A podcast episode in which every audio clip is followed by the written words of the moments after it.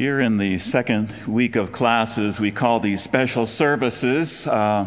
Sometimes they're more special than other. We don't mean to be presumptuous about that, but I think you would agree with me that these have been special services this week. We've been challenged to think deeply, maybe to think differently about the gospel of Jesus Christ. I want to thank, and I want to allow you to join me in thanking Pastor Tullian before he comes to speak for this time that he spent with us. I'll tell you in a couple of ways why I'm especially thankful. I've learned over these last couple of days that Tullian normally does not accept speaking engagements for this length of time, 3 days being away from home. That's number one. Secondly, to ask someone to leave South Florida and come to Wheaton, Illinois is quite a sacrifice. So let's thank Tullian together.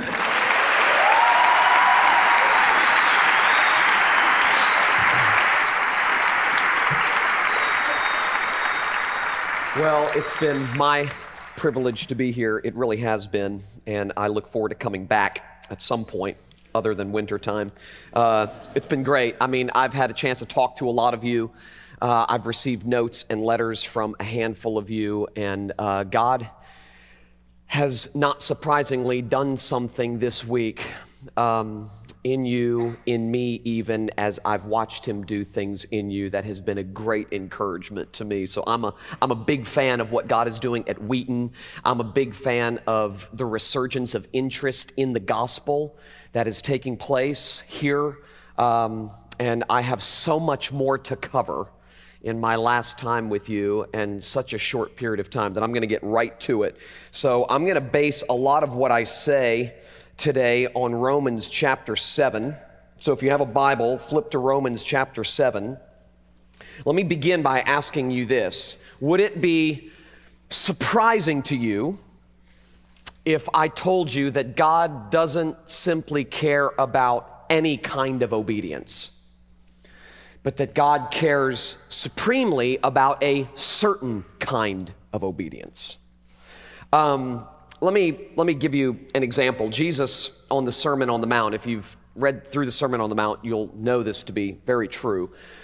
Jesus insists, as you make your way through Matthew 5, 6, and 7, Jesus insists that righteousness is not simply a matter of what we do, but rather a question of why we do it.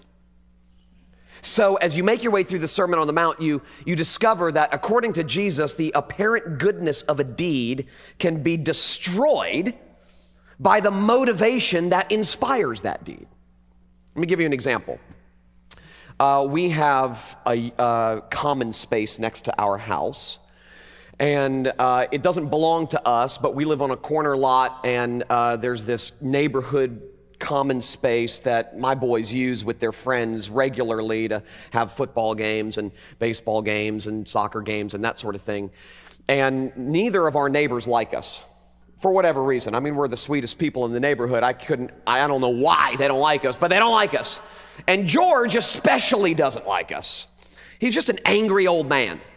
And he doesn't like me, and he doesn't like kids, and he doesn't like himself, and he doesn't like his wife, and he doesn't like our neighbor. He doesn't like anything. Well, my boys would have, when they were younger, would have these, you know, sort of neighborhood-wide football games. And once in a while, during the game, a pass would be overthrown, and the ball would land in George's yard. And it was almost as if George was sitting inside his front door, looking out the window, just waiting, hoping that the kids would do something that would justify him going outside and yelling at them. And this happened on numerous occasions where the ball would land in George's yard and George would run outside and he would threaten the kids. He would yell at my boys. And this is when Gabe and Nate were younger, you know, 8 and 10 or 12 and 10. And he would threaten to take the ball away. He would threaten to call the police, all sorts of things to little kids. So my boys would come inside and, you know, they would have tears streaming down their face and their lips would be quivering. And I would say, what's going on? What's the matter? And they would say, George came outside and threatened us and yelled at us and he's going to call the police and we're going to go to jail and all this stuff.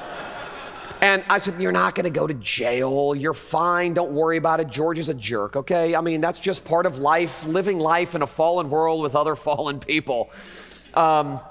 And on numerous occasions, I wanted to go next door and give George a piece of my mind, okay? And because I'm just a scrapper, there are numerous occasions when I wanted to go next door and give George more than a piece of my mind. And yet I never did it.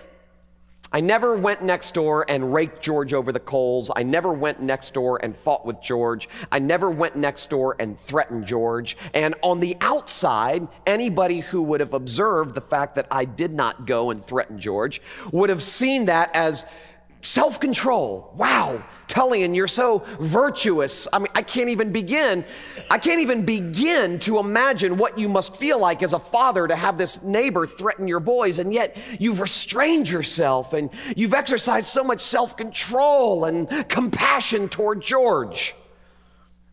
On the outside, it looked like I was righteous, but God and I knew the real reason why I never went next door to confront George.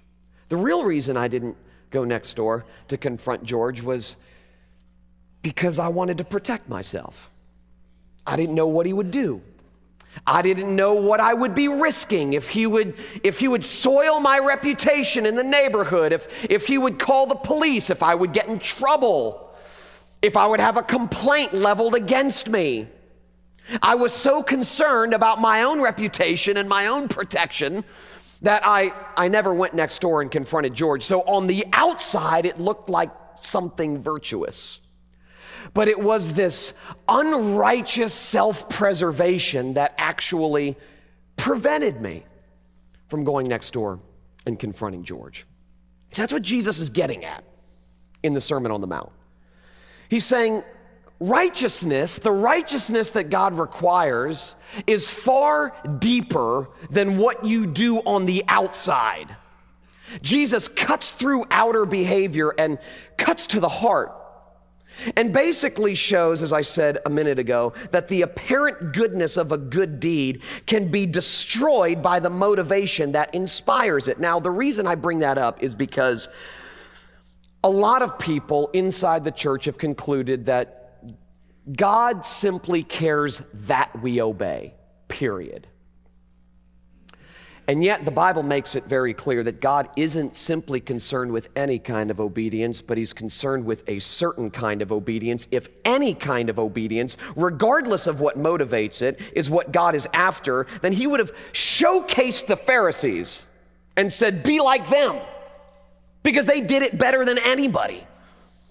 They did it better than everybody. So what motivates our obedience, this is so important to understand, what motivates our obedience determines whether or not it is a sacrifice of praise.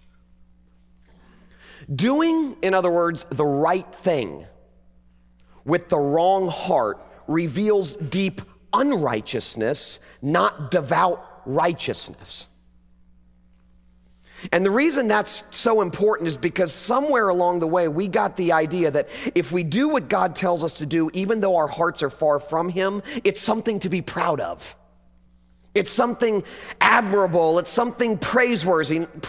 Now, don't get me wrong. I mean, we should obey even when we don't feel like it. God expects that from us, and I expect that from my children, for instance. But let's not make the mistake of proudly equating that with the righteousness that God requires. God cares about a certain kind of obedience. What motivates our obedience matters to God. What goes on the inside matters to God. What prompts our behavior matters to God. And inside the church, there seems to be almost an exclusive focus on behavior modification, as if that really was the root of our problem. And so what I want to talk about briefly this morning is why it is so important to be able to distinguish properly between what the Protestant Reformers referred to as God's two words, the law and the gospel. Martin Luther said that everything in the Bible generally falls under one of two categories, do or done. And he said that everything in the Bible generally falls under either the category of imperative, you must do, or indicative, it's already been done. And Martin Luther said, if we're going to read the Bible rightly, we have to be able to properly distinguish between law and gospel. These two good words from God, both are good, but both have different job descriptions.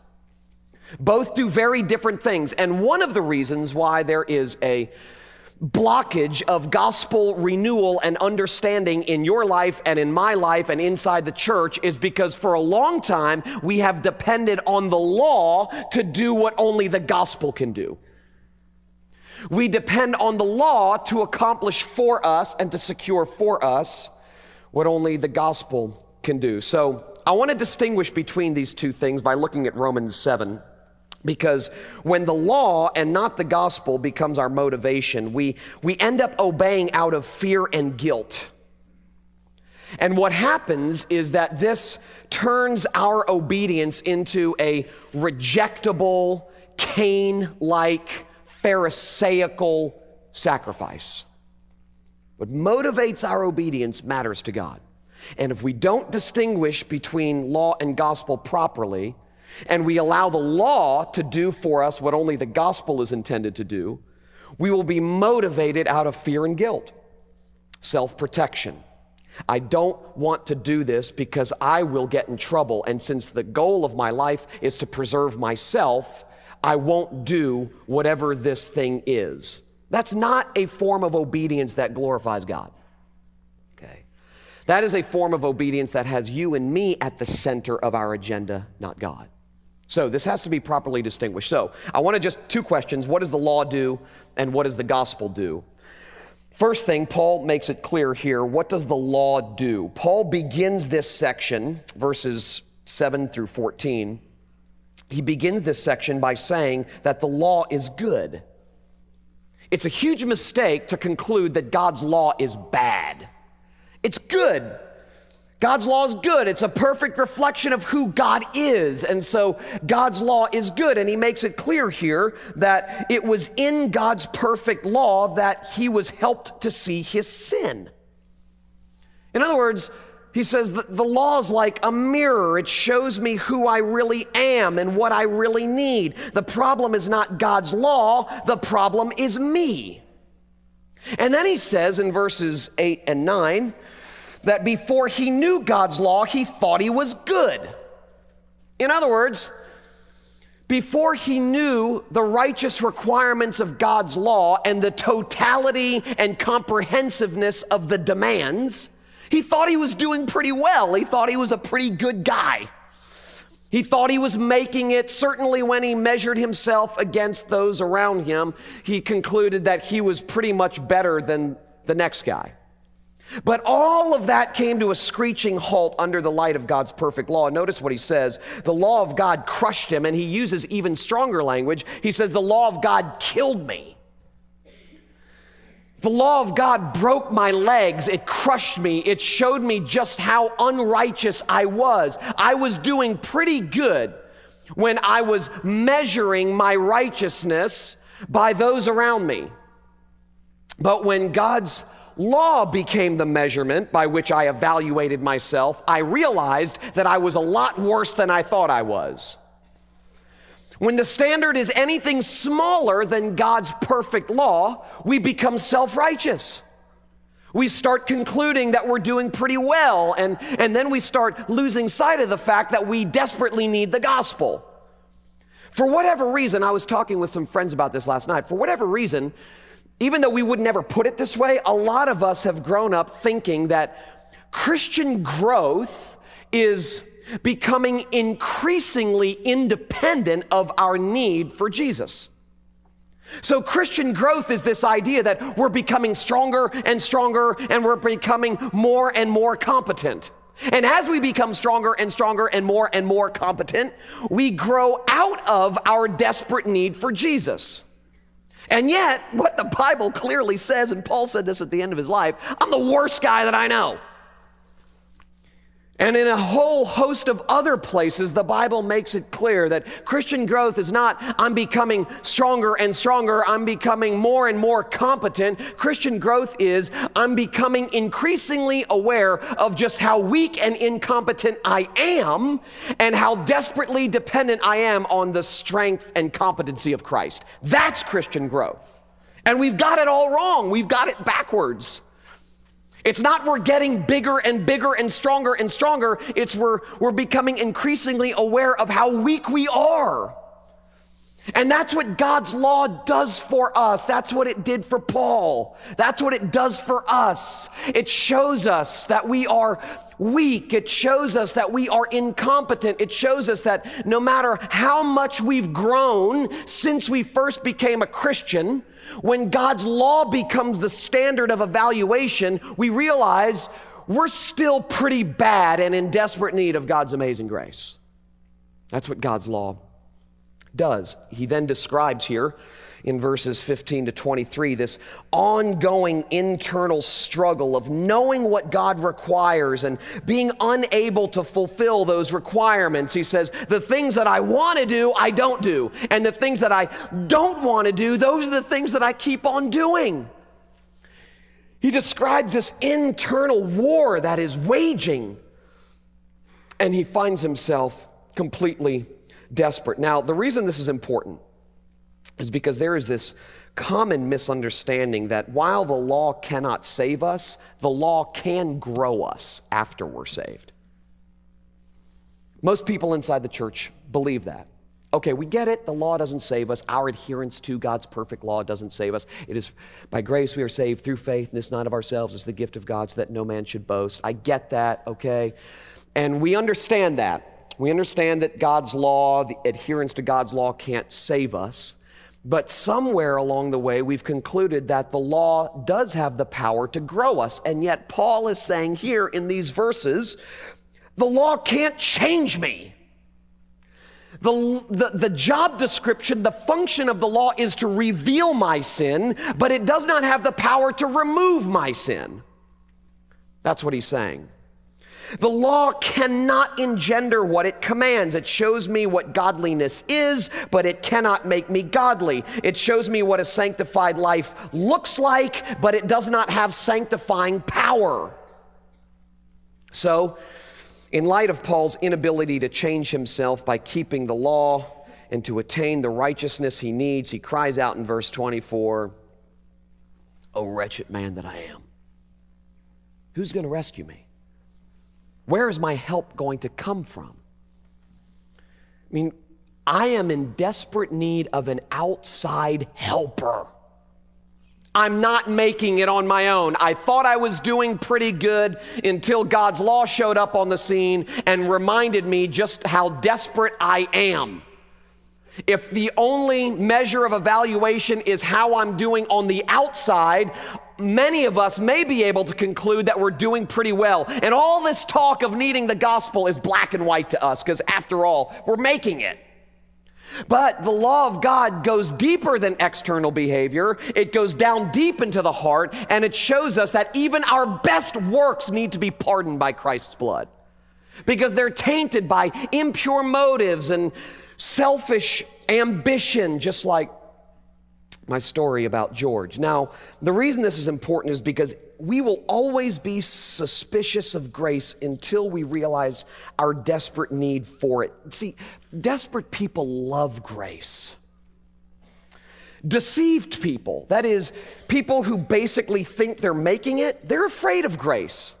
They're the ones that are constantly saying, we can't talk about grace all the time, because if we do, everything's going to hell in a handbasket. We can't talk about it. If we talk about the unconditionality and the hilarity and the radicality of God's grace, people are going to take advantage of it and go off the deep end. Stop it. So I hear a lot of yes, grace, but conversations inside the church. And every time I hear that, I think, you have no clue how desperate you are. You're not taking God's law seriously enough. Because if you were taking God's law seriously, you would realize grace is your only hope. You know, there's a lot of talk. Anytime we talk about these sorts of things, someone will yell out, you know, from the back row, cheap grace, cheap grace. And I'm thinking, you better be glad it's cheap or else you couldn't afford it, okay? And more importantly, it's free. That's even more scandalous. It's absolutely free. Gerhard Forde, Lutheran theologian, says, oftentimes we make the mistake of answering the objection of cheap grace by making it more expensive, which is our tendency. It's my tendency as a parent to do that. It's my tendency as a preacher to do that. So, what does the gospel do? Well, he makes it clear here in verse 25. After wrestling with his own inability to keep God's commands, he finds hope in the one who came to do for him what he couldn't do for himself. Verse 24, O wretched man that I am. I'm trying to do it. I'm trying to make it. I'm crashing and I'm burning. O wretched man that I am. Who's going to rescue me from this body of death? And then verse 25, the first part, he says, thanks be to God for Jesus. That Jesus came to do for me what I could never do for myself. Jesus came to secure for me what I could never secure for myself.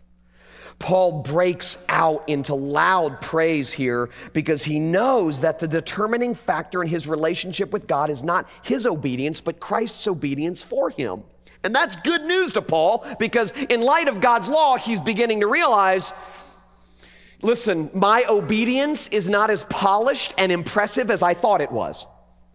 When I begin to evaluate my obedience at the level of motivation, I realize I'm a pretty wretched guy.